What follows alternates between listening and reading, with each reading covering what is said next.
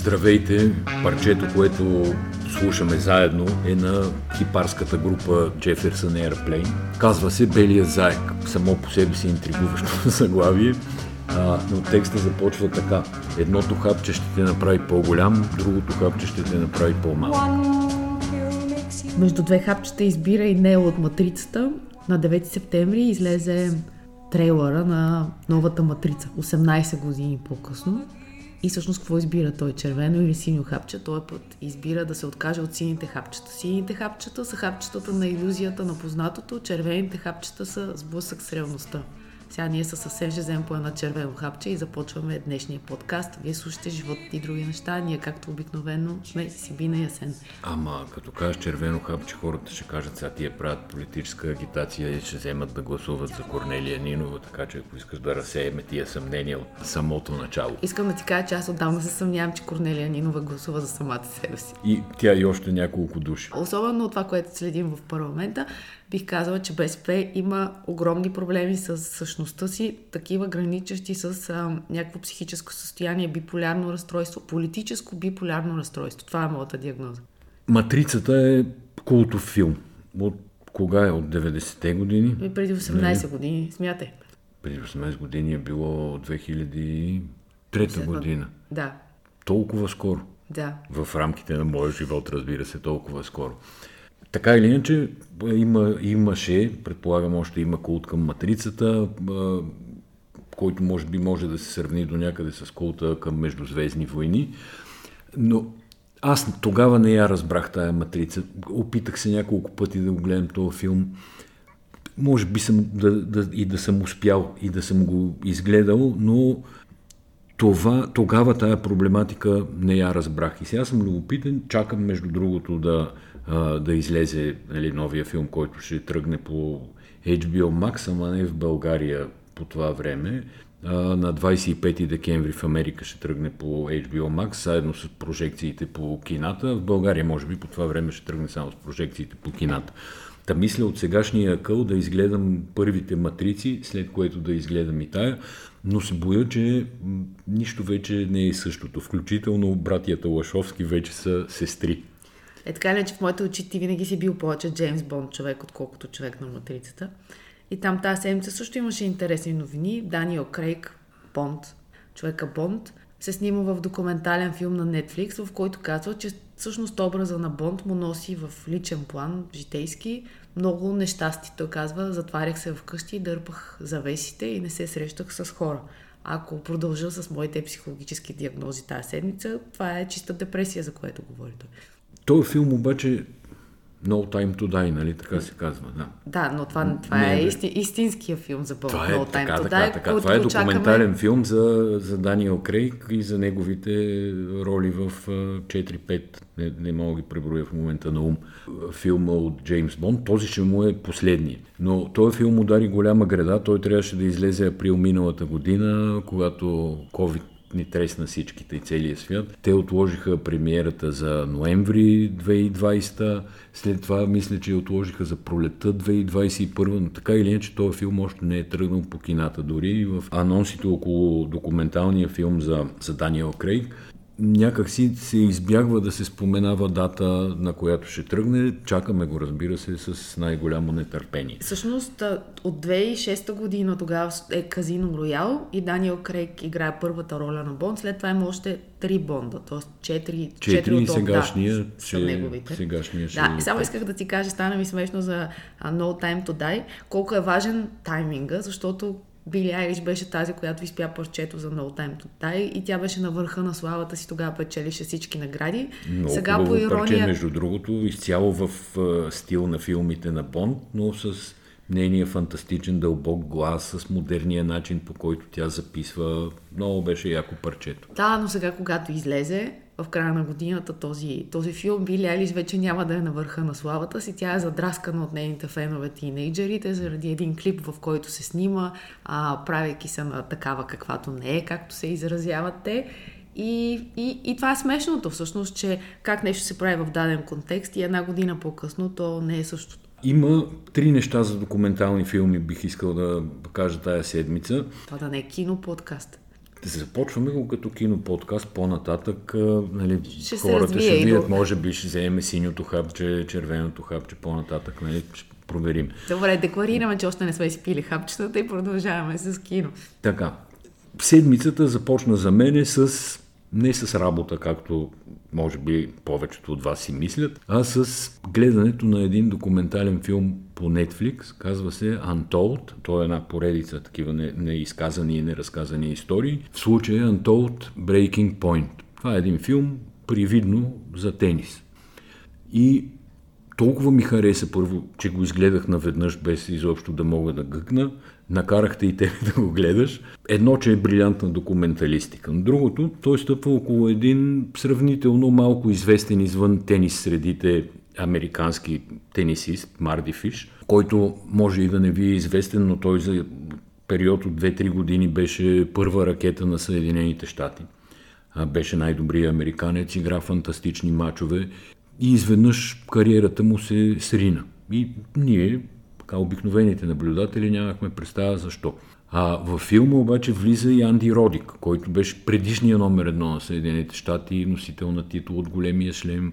2009 игра много тежък, драматичен финал загуби, всъщност игра и загуби от Федерер. Сам по себе си Родик звезда от голяма величина, много харесван от медии, от колеги състезатели. Те двамата са в този документален филм.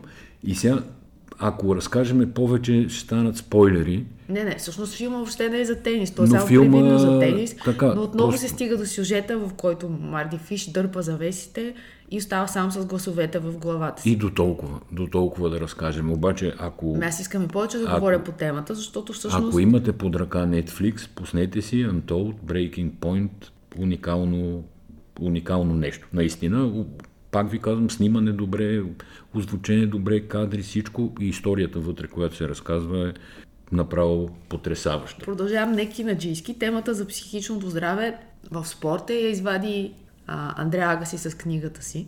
Оттам, Open, да, да. оттам нататък обаче дебата не се повдигна. И сега изведнъж COVID, който ни остави сам с дръпнати завеси, принудително дръпнати в известен смисъл, тя из- извади абсолютно по нов начин и много хора започнаха да говорят за нея и да се тук правя аналогията между Даниел Крейг и между този документален филм, който ти говориш за Марди Фич. И в двете става дума за абсолютно един и същи човек, за бесовете на хората, с които те не могат да се справят сами. Да, само искам да кажа обаче, че ти понеже намеси COVID, да кажа, че филма няма нищо общо с COVID и да не... Защото аз ако чуя филм за COVID, най-вероятно няма да го гледам. Предполагам, че и голяма част от вас. Няма нищо общо с COVID филма Untold Breaking Point. Кога беше Венеция фестивала, кинофестивал? Миналата Преди седмица седмици или преди да. две седмици? Там се яви един любим мой герой, Джеймс Паркър Пейдж, по-известен на широката общественост като Джимми Пейдж. Това е гениалният китарист на още по-гениалната група Led Zeppelin. Защо се появи? Защото предстои да излезе Becoming Led Zeppelin. Това е документален филм за тая група, който с още по-голямо нетърпение чакам. Значи, какво стана, че чакаме? Матрицата чакаме, No Time to Die чакаме и сега ще чакам аз с огромно нетърпение и Becoming Led Zeppelin. Е, добре, ако трябва да затворя вратата, филма с Леонардо Ди Каприо, Дженифър Лоренс, който е за спасяването на света, една пародия с политиците. Казва се Don't Look Up. А, с това ти предлагам да киномаратона да го приключим. Добре, прекъсна ми речта за Led Zeppelin, може би правилно, за да не досаждам на хората, но тия са наистина велика група и той в пресконференцията, която даде Джимми Пейдж след представянето на фи- филм е само представен в Венеция, има, там режисьорите имат още работа и вероятно началото на 22 година ще можем да го гледаме всички. Но той казва, че когато загубиха Джон Бонам, т.е. барабаниста, когато почина, той каза, ние разбрахме, че сме загубили всичко и че не можем повече да бъдем група, защото имаше страшно много добри групи по това време, Stones и така нататък, нали, отдаде между другото почет на скоро починалия Чарли Уотс. И каза, но ние бяхме единствената рок група, която излизаше на сцената и импровизираше от първата до последната минута. И ние тогава си зададохме въпроса, нали, като почина Джон Бонам. Можем ли да намерим барабанист, който да, да, да можем да обучим да импровизира с нас от началото до края? Не. И така, ще гледаме филма да видим какво става. По повод на спасяването на света. Сега ще трябва да стана малко по-сериозен. Днеска се навършват 20 години от 11 септември 2001 година. Това е деня, в който уния два самолета отвлечени се бухнаха в кулите на Световния търговски център. Кулите паднаха и от тогава, ако мога да си позволя това клише, нищо не е същото. Нали, до тогава аз ще ти кажа и защо го свързвам с а, твоята шега около пародията с Леонардо Ди Каприо. Нали, че те спасяват света. До 2001 Америка спасяваше света. От 2001 Америка започна да спасява себе си. Цялата политическа доктрина тогава се промени в това да бъдат а, изловени, наказани а, хората, които причиниха този кошмарен атентат. Оттам се стигна до влизането в Афганистан, оттам се, влиза, оттам се стигна до войната в Ирак, която се оказа също злощастна. Тогава за първи и май за сега единствен път беше задействан член 5 от договора на НАТО. Ако нападнат един, нападат всички. И 20 години по-късно сме реално в началото. Америка се изтегли от Афганистан. Талибаните, които бяха на власт 2001 година в Афганистан, отново са на власт. Ти не вярваш в версията, в която Американското посолство в България дава лище на Румен Раде, в което пише имената Кирил Петков и Есен Василев. Не, Това аз не вярвам. Мисля, че Америка, Мислиш, че Америка спасява със себе си. Сега, парадоксът е, че 20 години по-късно основният заподозрян за организацията на тия атентати е все още в Гуантанам. И мисля, че следващата седмица му предстои предсъдебно изслушване при trial hearing. Сигурно не знам дали при нас съществува такава фигура. Рудолф Джулиани, който тогава беше героя, се превърна в някаква карикатура. Тръмп тогава всички... Не и без българско участие Мария Бакалова в филма Борт. Ама не, не. Мария Бакалова, така да се каже, удари един малък пирон в ковчега. Той се превърна в карикатура покрай всичките истории с Тръмп. Но Тръмп тогава, няколко часа след падането на кулите, излезе да каже какво според тебе. Спомняш ли? Не. Каза, е сега Тръмп Тауър е най-високата сграда в Нью Йорк. Това ли каза? Не, забравила съм, но звучи точно като нещо, което Тръмп може Точно да каже. Тръмп го каза. Така че от тук нататък не знам какво ще става. Байден, сегашният американски президент, обеща че ще разсекрети много документи, свързани с 11 септември. Той го обещава обаче на роднините на жертвите на загиналите от атентата, които години наред настояват тия документи да се разсекретат. И те му бяха поставили нещо като ултиматум. Ако не ги разсекрети, изобщо да не се явява на церемонията, която днеска, нали, по-късно, т.е. когато в Америка се събудат и започне деня, която ще се проведе. Но той пак с половиността обеща, защото каза, аз ще ги дам на там съответни комисии да преценят какво може да се разсекрети и какво не може да се разсекрети.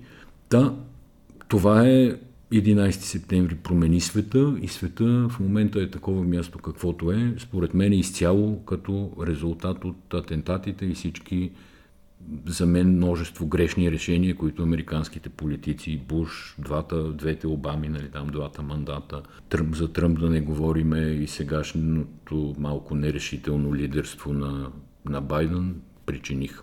Още по един начин се промени не света, обаче Европа. Това е през септември, в края на септември, когато са изборите в Германия и ще свърши една епоха. Това е епохата на Меркел.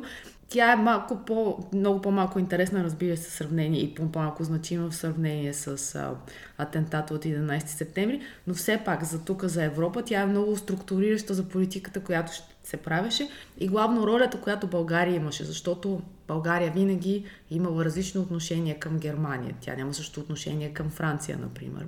Ние гледаме на германците, освен че караме старите им коли с най-голямо удоволствие, независимо те дали са 18 или 25 годишни, Бойко Борисов беше първ приятел на Меркел. И ми е много интересно каква ще бъде политиката след ерата на Меркел и какво ще се случи въобще в Европа. И ми е интересно също какво ще стане и на 14 ноември в България. Много ни подготвят, много ни подготвят. А, аз шегувах тази седмица, че вече коментарите по медиите на социолози и на политолози трябва да вървят с надпис Paid Partnership with. Това е както в Инстаграм. Абсолютно е Когато така. рекламираш прах за пране или някаква дреха, косметика, пише, може да, може да тагнеш дали това е платено сътрудничество с някого. Не знам как да се измисли този механизъм, но съм убедена, че българското общество много ще спечели, когато това стане видимо кой за кого работи. Не пречи да се говорят същите неща, между другото. През съвестна журналистика това може да се постигне, защото ти намекваш, аз сега ще бъда малко по-конкретен, за един случай, в който една от водещите социоложки в България, не знам дали да й кажем името, какво мислиш? Еми, то пък иначе не е ли То така иначе, да говориш да, за гърба някои- някои хора, повече. да. Еми, Боряна Димитрова от Alpha Research първо даде едно интервю за Дневник, след това вчера по БНР тя даде реално същото интервю, макар че 4-5 дена по-късно от а, интервюто в Дневник, което беше от моя гледна точка поредица от опорни точки. От твоя гледна точка, опорни точки. От моя гледна точка това беше поредица а, от опорни точки. Както ти казваш, няма лошо, обаче ако ние знаем кой говори, тогава всичко е файн, така да Само се да, каже. да, да, Но, да те допълня, това интервю Да. тя го е давала и в други медии, т.е. ние сме го чели в две, но, но това е едно говорене, което предхожда изследване на Alpha Research, което ще излезе на 20 септември. да, но няма изследване. Тук Тя в самото интервю говори, говори, пък казва ми аз нямам данни, ама така мисля. Ама сега, ако човек е социолог, това е все пак някаква наука, ай да не я наричам точна, но все пак е наука, която работи с числа. Работи на терен, с обществено мнение и така нататък. И всъщност тя какво казва в това интервю? Няколко са основните послания. Едното е, ако ще се прави партия на Кирил Петков, тази гореща тема за някои медии, като подчертавам тук някои медии, защото не всички участват в този хор, потенциала за разгръщане на подобна партия, ако тя се ситуира като пропрезидентска партия. Това според мен е внушение. Откъде се знае Чисто какъв е потенциала внушение, на да. тази партия. Нито те са обявявали някаква изобщо политическа насоченост и ориентация, нито нищо подобно. Та, наистина това е едната опорна точка. И двете страни, казва тя, и проект, и президент имат нужда една от друга. Двете страни са едно с качени съдове и биха се подпомогнали взаимно. Тук аз даже бих спорила, защото всъщност в момента в служебното правителство, а, намирайки се в нови мерки, нови COVID мерки, неразплатени а, средства за строежа на Магистрали. магистрали, всъщност то почва вече да става, от, да излиза от комфорта, който имаше и да е обект на атаки. В този и смисъл, дали президента да. Радев би спечелил, ако те кажат, ние правим такава партия. Има въпроси, които е редно според мен да се зададат, а най-редно е да се изчака мен, изследването. Да, според мен им, това са отговори, чието въпроси тя знае, че не могат да бъдат а, отговорени в момента. Служебното правителство наистина дали сегашното или следващото, защото Радев ще трябва другата седмица да назначи ново служебно правителство. Той може да повтори сегашното, може да смени някои министри. Нали, това не знаем за сега, а и гледам, че никой не, не коментира и не си задава този въпрос. Но което и да е служебно правителство, то ще бъде подложено на свирепи, неспирни атаки от тук до изборите, защото президентските и парламентарните избори ще бъдат по едно и също време, вероятно ще съвпадна там първия тур. И в този смисъл да се подкрепят, нали, това, което тя казва, да се подкрепят взаимно президента и Потенциална проекто, партия. Да. потенциалната недоизказана и може и невъзможно да се окаже партия на а, Кирил Петков и на Асен Василев, ми се струва страшно нелепо. Още повече, че ако трябва да се върна на това, което казвам за плате, paid partnership with, то не трябва да се приема винаги едно към едно, че става дума за на едно лище някой пише 500к или 20к, а по-скоро става дума за ти с кого работиш постоянно. Тоест, а, на, ти не можеш да работиш с всички политически сили, защото най-малкото анализа, който даваш на публиката и този, който би дал на този, който ти е поръчал изследването, това са различни неща. Едното е за частна употреба, другото е за масов, употреба. Но а, самите телевизии, канейки политолози и канейки анализатори, те ги канят на този квотен принцип. Тоест, вътре кухнята на телевизията сядат редакторите и казват, ще поканим един ляв, ще поканим един десен, ще поканим един, който е пропрезидентски. Което, Просто- е, което е всъщност голямата беда, защото тези хора са с една професия, от която се очаква да даде а, неутрално и безпристрастно картина, разрез от някакви обществени настроения в определен момент. Да, всъщност истината е, че когато човек се пусне телевизора и види анализатор, очаква от него безпристрастен анализ. Е, това е а, това, анализ. Което се, това е анализ, а да. това, което се случва е, че има пристрастен анализ. И това според нас не е редно и е време е да, да започне да се говори искрено, което искрено означава безпристрастно. Тоест ние също имаме някакви ценности, зад които заставаме и съответно гледаме политическия пъзел къде стои спрямо тях. Не, не говоря за някаква обективна истина, но говоря все пак за по- за по-честно публично говорене. Сега, една мистерия да, дай да обсъдим. Това да. е един там концерт, който се случи в а, петък вечерта на 9 септември, случай на 10 грешка. Да, а, един от най-известните руски диригенти, Валерий Георгиев, имаше обявен на страницата на Софийската филхармония концерт, за който обаче не можеха да се купят билети. С един мега странен плакат, между другото, където въпросният диригент така с главата напред, все едно, че нещо ще ни атакува, а зад него се мъдрят физиономиите на Десислава Радева и на българския президент Румен Радев. Сега и... трябва да кажем, че на страницата на филхармонията човек си беше със собствена снимка, нямаше го този плакат. И аз не знам плаката откъде се взе и как се, се търкаля от 20 на дни, според мен, и с медийното там и с интернет пространство. ама аз първо мислех, че е някакъв майтап. И аз мислех, че е майтап, да. Но на плаката не пише, там, т.е. на плаката пише под... концерт Еди Къв си под патронажа на Румен Радев и Десислава Радева. Тоест не пише под патронажа на президента Румен Радев, а пише Румен Радев и Десислава Радева, очевидно като физически лица. Сега, изключителна мистерия. Може би е нямало място да съберат президента е дълга може, дума. Може, може да има такива графични проблеми. Но не се продаваха билети. Да, Концерта... да, това е интересното, че не се продаваха билети. Така, а той е обявен като а, благотворителен концерт за каузата за създаване на нова концертна зала в България, която кауза, между другото, е страшна мистерия сама по себе си и някакви изключително странни хора са набъркани вътре, но това е дълга тема. Може следващия Що път странни? да я разкажем. Добре, оставаме за следващия път. Да я оставим, защото сега да, ще почна да говоря така. Връщам се а, на концерта, т.е. обявен е като благотворителен, един вид да събира пари за тази инициатива. Добре, ама като не се продават билети, като няма призив към донорство, как се събират пари, защо концерта е таен. Да, сега трябва значи, да кажем, едното че предположение е да кажем, че той е част от някаква, от началото на някаква кампания на Радев. Добре, ама ако е кампания, защо го крият? Не, значи, ако го крият, тай... защо изобщо се състоява? Дай да нали, сложим на е масата е първо фактите, за да можем после да разсъждаваме. Първо, то, диригента е много известен и много висока топка в това, което прави. Инициативата за този концерт се твърди, че е на фундация Живата вода на България, която е на госпожа Радева. И какво, какво е трябвало, как е трябвало да се случи, но не успява да се случи поради COVID мерките. На, на 2 септември се обявява, че ще има такъв концерт, като идеята е било пред а, театъра Народния театър да се сложи екран. И простолюдието всички... да гледа. Е, сега простолюдието. И гражданите. да гледа, защото суверена, са, суверена нали, да гледа. Суверена, добре, суверена. И суверена да може да гледа. След това обаче, от 7 септември, Стойчо Кацаров обявява влизането на новите мерки и тогава се налага да се прави план Б, а именно Българската национална телевизия да го снима и да го излъчи един ден концерта. Един ден. Да.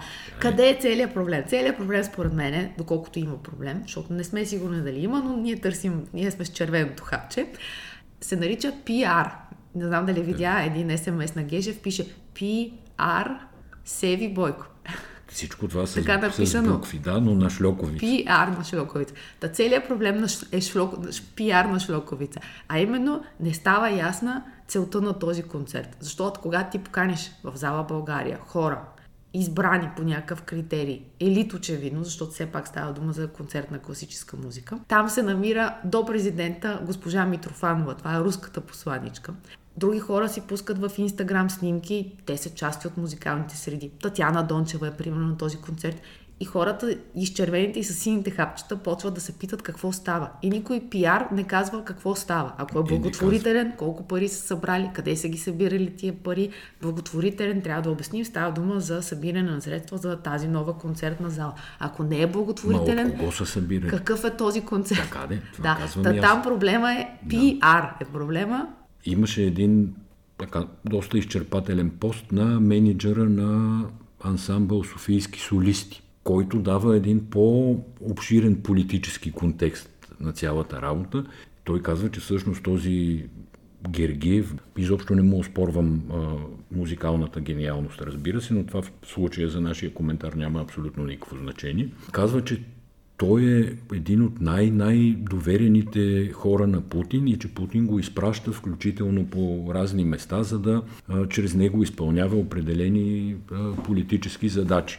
Да, ама това вече минаваме в теория на конспирациите, което не ми се иска. Е, то е Русия е теория. такава, как... То е Русия е такава, каквато да, е. На България не И ти- искаме да е такава, каквато е Русия. В този смисъл Да, но той не, е, той не е дирижирал песни на Любе или някакви други политически. Става дума за класическа музика. на руски композитор. Ама на класическа музика на... Така на да, да, така. няма нищо общо Путин с това, така че не Но съм не можеш, ти се опитваш да го извадиш от политически контекст, Опитвам но се, да. няма абсолютно никакъв начин това да бъде извадено от политическия Не, контекст. опитвам се да извадя таланта на Валери Гергиев от политически контекст, не е, а не таланта, събитието. Ти казвам, не е обект на никакъв спор. Всъщност, нито ние, ние сме чели, че е голям талант, но нито аз имам компетентност да преценя колко е голям талант, нито ти. Ние имаме някакви е, сензори, да кажем, да прецениме какъв е контекста и, и, и политическата ситуация, в която се влиза. Добре, да се върнем тогава на PR Севи Бойко, където смятам, че ще постигнем по-голям консенсус. Пак да кажа, това е един а, SMS, ама не е точно SMS, е съобщение от Telegram. Telegram е месенджер, който е криптиран и някои хора го Не, смятат не съм за сигурен. На месенджер ми приличаше там с тия емотикони и с смеещите се човечета. Едва ли в Телеграм има такива. Така ли? Бе, не съм има емотикони. Ние сме Телеграм, в ерата та- на емотиконите. Нямам тайна комуникация. Това е всъщност кадър заснет от партизани на Явор Божанков от БСП. Един от младите депутати на БСП. Партизани на Явор Божанков снима този кадър и той от вчера се разпространява неофициално из Фейсбук пространството. Разбира се, за големите медии това по никакъв начин не може да стане тема, но кадъра е заснет по време на вчерашното петък 10 септември заседание на Комисията по правни въпроси в Българското народно събрание, която обсъжда по това време махането на, т.е. преместването на съдебната охрана от прокуратурата към Министерство на правосъдието и премахването на специализираните съдилища, там съд и прокуратура. И по това време господин Гешев решава да си чати с пиар севи на Бойко и си разменят весели емотикони. Не знам. Не, пише нали, сега не Сашо да ви- Николов, те показали се го вече, пише сега Сашо Николов, следва смеещо се човече с сълзи, ами сега въпросителна смеещо се човече с сълзи. Сашо сега, Николов обаче, кой е? Кой е Сашо Николов? Сашо Николов е един депутат, който всъщност ние не им знаем имената на депутатите, но Сашо Николов е избран от политическа сила ГЕРБ СДС. Виж, истинският майтап беше всъщност друг. Аз си пуснах вчера заседанието на комисията на живо да го гледам. И то, нали, защото не съм подготвен, обаче не знам точно как, каква сценка ще се играе. И си гледам най-спокойно. Започва председателя, обявява дневния ред, един-двама души се изказват по процедурата и така нататък. Първа точка нали, съдебната, там, съдебната охрана, втора точка специализиран съд и прокуратурата. И този дневен ред се гласува единодушно, без никакво възражение от когото и да било от комисията. В комисията са, разбира се, всички представени парламентарни сили, БСП, ДПС, ГЕРБ, има такъв народ, изправи се, наведи се и всички възможни. И в този момент в залата влита една жена, която аз нямам честа да познавам и казва, искам да се внесе нова точка в дневния ред. това е жена ГЕРБ, както описваш. Това е така е жена ГЕРБ, точно така. И малко се поизненадаха всички какво точно става, но аз разшифровам, предложи да се вкарала като точка в дневния ред, да се промени изборния кодекс, за да се върнат хартиените бюлетини. Нали, абсолютно ни в клин, ни в ръкав, нито А, там председателя на комисията доста компетентно и подробно ви обясни защо примерно по 7 параграфа това няма как а, да стане, но те се опитаха, включи се в а, а, битката се включи а, твоята любимка Николина Ангелкова, която не знам точно с каква компетентност решава да се изкаже там по законите за съдебната власт, но очевидно е имало сценарий тази първата жена Герб да прави въртели още по време на приемането на дневния ред, да се включи Ангелкова, там който друг се включва, нали, според СМС-ите на Гешев, не знам. Но за зла беда въпрос, въпросната жена закъсняла и просто влезе след приемането на дневния ред и някакси тая цялата история не се получи. Мисля, женския отряд за бързо реагиране на ГЕРБ не реагира така. достатъчно бързо. И тогава си дадох сметка, не за първи път, разбира се, че нали, големите, иначе пичове от ГЕРБ, винаги пускат някакви жени да вършат мръсната работа. Ако приемаме, че това е мръсна работа. Нали, да вадат кестените от огъня или какъвто искаш там. Да, и на мен това не ми се струва а. честно и справедливо. Тя, те, че Дали... имат ударен отряд от жени ГЕРБ, това е ясно, обаче къде са мъжете? Къде са, не, ай, къде са мъжете? Между другото, подобно нещо е с а, тая фигура тип кръстника, нали, а, Бойко Борисов и Слави Трифонов, които не са никакви, не са депутати седат в някакви тъмни стаи и нещо управляват, но всъщност не излизат лично да поемат отговорност, да извоюват позиция, да кажат визиите си и подобни. Горе-долу двете неща са функция на един и същи тип мислене. Добре, без да искаме, влязохме в темата Татьяна Дончева и 500к. Сега... Как влязохме в тази тема? Жени в политиката. Ама жени герб. А, сценаристите. Дончева не е жена герб. Сценаристите, които ти намеси. Това е историята. Е, сценаристите, не съм ги споменал изобщо. А, каза за Слави Трифонов. Ма не казах за сценаристи. Добре, историята е следната. Добре, Татьяна ти искаш Дончева... да влезеш да коментираме тая тема, окей. Okay. Добре, въведи, ако искаш ти. А, не мога да я въведа. Руди, адвокат, всички му викат Руди, включително Татьяна Дончева, иначе се казва Радослав... Радостин Василев. Радостин Василев, добре. Се е... среща с Дончева по нейна молба в собствения си офис, да, в неговия офис. И след като се среща, казва на Тошко, пък Тошко казва на българската публика, че Дончева му е предлагала подкуп от 500 хиляди, за да разцепи група. После се оказва, че тя не му е предлагала 500 хиляди, после се оказа, че това е число 500к написано на лище, а обаче самия Руди, тъй като Дончева веднага каза, че аз трябва да мина през съд, казва тя нямам никакъв друг избор в тази ситуация. И изведнъж този Руди започна да дава заден така на, на, бърза, на бързи обороти и на бърза скорост и каза, че всъщност тя не му е предлагала никакъв подкуп, той просто е видял това лище, обаче то, това лище не е при него, ми Татьяна Дончева си го взела. Татьяна Дончева с нощи каза нещо логично, нали, че те се срещали в заседателна зала на голяма маса и че няма как той от разстоянието, на което са седяли един от друг да е видял какво тя си пише на лище. И изобщо става една сага, обаче как беше, дали беше компютри, компоти, не, така ли, че... По, историята е пусната вече в... Да, нея. тръгна разследване. А, този човек, който си комуникираше с пиар Севи на Бойко, а, образува веднага разследване за потенциално корупционно поведение на народен представител. Но Искам да кажа, омаскаряването, омаскаряването се случи. Само да ти кажа нещо интересно. Когато на 18 август бяха консултациите в президентството, между изправи се БГ, ние идваме и президента, Татьяна Дончева се появи с една синя маска, на която пишеше тук отстрани Арда 1924. И ние много се чудихме защо Татьяна Дончева, какво иска да каже Татьяна Дончева на президента с маската на кърджарийски футболен отбор. Още повече, че Румен Радев тък му се беше скарал с а, Карадая за родината, коя е родината Турция или България и въобще отношенията не са добре. Тоест имаше ли някакъв намек. Сега се разкри всичко с това 500к, защото Руди е адвокат на Арда 1924 и маската най-вероятно датира от срещата им, която е била евентуално на 12 август. Разбираш ли къде е маската? Ти направи някаква по-сложна конспирация от тази, която аз измислих за президентския концерт. Да, ето показвам ти снимка. Това е консултация в президентството. Стои на на централното място, разбира се, домакина Руд, а, Румен Това Радев. може да е твой принос към журналистиката. Не, това не е мой принос към журналистиката. Това е една снимка, която ние много коментирахме и силно се чудехме. Иначе ДПС, какво прави ДПС? Ние разбираме какво прави ДПС от а, Йордан Цонев, който е чест гост в предаването Панорама, включително и в, а, на 10 септември, където е казал, че ние помогнахме на Румен Радев да стане президент, сега ще му помогнем да не стане президент. Сам по себе си така израз на добра словесност и боравене с, с думите.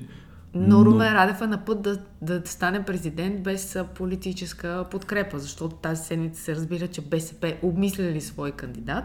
А, не, че нито БСП ще го подкрепят с пълно сърце, така да се каже, нито има такъв народ ще го подкрепят с пълно, пълно сърце, въпреки че те кажат, че го подкрепят, но на мен тяхната подкрепа, поне от сегашна гледна точка, ми изглежда като оная подкрепа, ако си спомняш царя как подкрепи Петър Стоянов на президентските избори за втори мандат. Това е такава подкрепа, която според мен трябва да се учи в учебниците по Царя PR. каза, а, аз подкрепям Петър Стоянов, изключителен президент, а, нали, страшен принос има за а, отношенията на България с нашите европейски евроатлантически партньори и съм сигурен, че трябва да се подкрепи. И го питат, ама вие ще гласувате ли? Той каза, е не, аз няма да гласувам, за да не харчиме бензин от Врана до президентството са доста километри, а това е държавна пара да остане така. Да, е такава ми изглежда подкрепата на има такъв народ към Румен Радев и всъщност на мен не ми е ясно от кого той ще получи ясна политическа подкрепа, освен може би от а, изправи се а, ние идваме. Другото ще трябва да някакси да го кара на мускули. Сега сложил си една любима твоя тема, пише в нашия дневен ред, няма 500к, обаче има перуката и Бербатов. О, значи Каква е тази перука? перуката е Боби Михайлов. Там каква е перуката, шегувам се. Ясно каква е перуката. Между другото, не знам дали знаеш какъв е случая с перуката. Абе, много смешна не. случка. Имаше един спортен журналист, Бог да го прости, Ричард Груев в БНТ. И а, Боби Михайлов, още като активен футболист, се връща от някъде, може би с отбора. Каца на летището, Ричард Груев го чака. Но Боби изгрява с новата прическа, перука. Нали, Присъдил си е коса или там каквото е направил. И Ричард Груев изключително тактично му каза, а, а Боби, ти си сложил коса, че спестиш някой друг лев от гребенчета. Перука. Е, колко да е смешно. Е, много, много беше смешно. Аз съм се смял с глас, докато... Още е. повече, че ако трябва да сме честни, Барбатов също си присъди коса. И много добре му стои.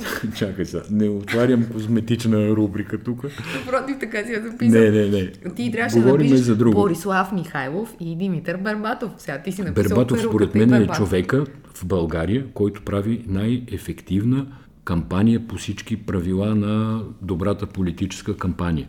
Той обикаля от месеци наред градове, села, паланки, говори с всевъзможни хора и ги убеждава в своята теза и в своите виждания за това как трябва да се развива българския футбол от тук нататък. И се кандидатира, иска да се кандидатира за президент на Българския футболен съюз. Но наистина кампанията му е абсолютен пример за това как се правят кампании. Ако политиците можеха да го видят и нали, то всичко е видимо, разбира се, и всичко се вижда, но ако имаха акъл да го видят, така да се каже, политиците, можеха да се получат много от него. Но там си тече сюжет, разбира се, перуката се е окопал в Българския футболен съюз и не, не мърда. А, Бербатов беше събрал достатъчно една трета от подписите на клубовете, за да предизвика извънреден конгрес. Сегашния, там цялото ръководство на футболния съюз нещо се опитаха да опонират и казват ми, не, не, ние ще го насрочиме за март до година, но съда, българския съд, мисля, че Софийски градски, не съм 100% сигурен, на базата на сезиране от страна на Бербатов и на екипа му, в който са между другото Стилиян Петров и, и Мартин Петров, също двама много добре стоящи сега футболисти, бивши, Значи те са сезирали съда и съда казва, че на 12 октомври БФС ще трябва да свика конгрес. Ами, много се радваме за това, защото ние трябва да кажем, че сме фенове сега фен, фенството предполага някаква емоционална връзка, по-скоро сме поддръжници на каузата на Барбато. В смисъл в България няма футбол, тези момчета са играли абсолютно най-елитния футбол и е време за ново поколение. Отдавна е време за ново поколение и трябва да ги да им отдадем дължимото и да ги подкрепим тези момчета Бербатов, Стилиян и Мартин. Еми добре, да завършим с това. Ти следиш новото поколение на US Open. За сега, според мен, не ти излизат картите такива, каквито ти се искаха да бъдат. Мисля, Джокович продължава. да извиняват феновете на Джокович и на сръбската музика. Да, и но ти ние предлагам... не сме фенове на Джокович. Мисля, аз не съм фен на Джокович и на сръбската музика. Станах по нощите, за да гледам полуфинала между Зверев и Джокович, който беше драматичен, голямо шоу и така нататък, но в края на краищата Джокович бива в 5 сета и отива на финал срещу Данаил Медведев. Но не е това новото поколение. Всъщност, чудото в тениса, понеже вие докато слушате този подкаст, най-вероятно ще е минал женския финал, може да е минал и мъжкия, т.е. ще е свършило най-голямо, последното за годината, най-голямо събитие в тенис. И на женския финал днес след обяд ще играят две 18 годишни момичета. Едно от Великобритания и друго от Канада. Тази от Великобритания казва се Ема Радокано. В форума на Тенис кафе, между другото, вече я наричат Ема Сладорано, което е, е доста, да. Да, доста симпатично. Но тя, освен че е симпатична, тя тръгна от квалификациите. Тоест, до вечера тя ще играе за две седмици десетия си матч.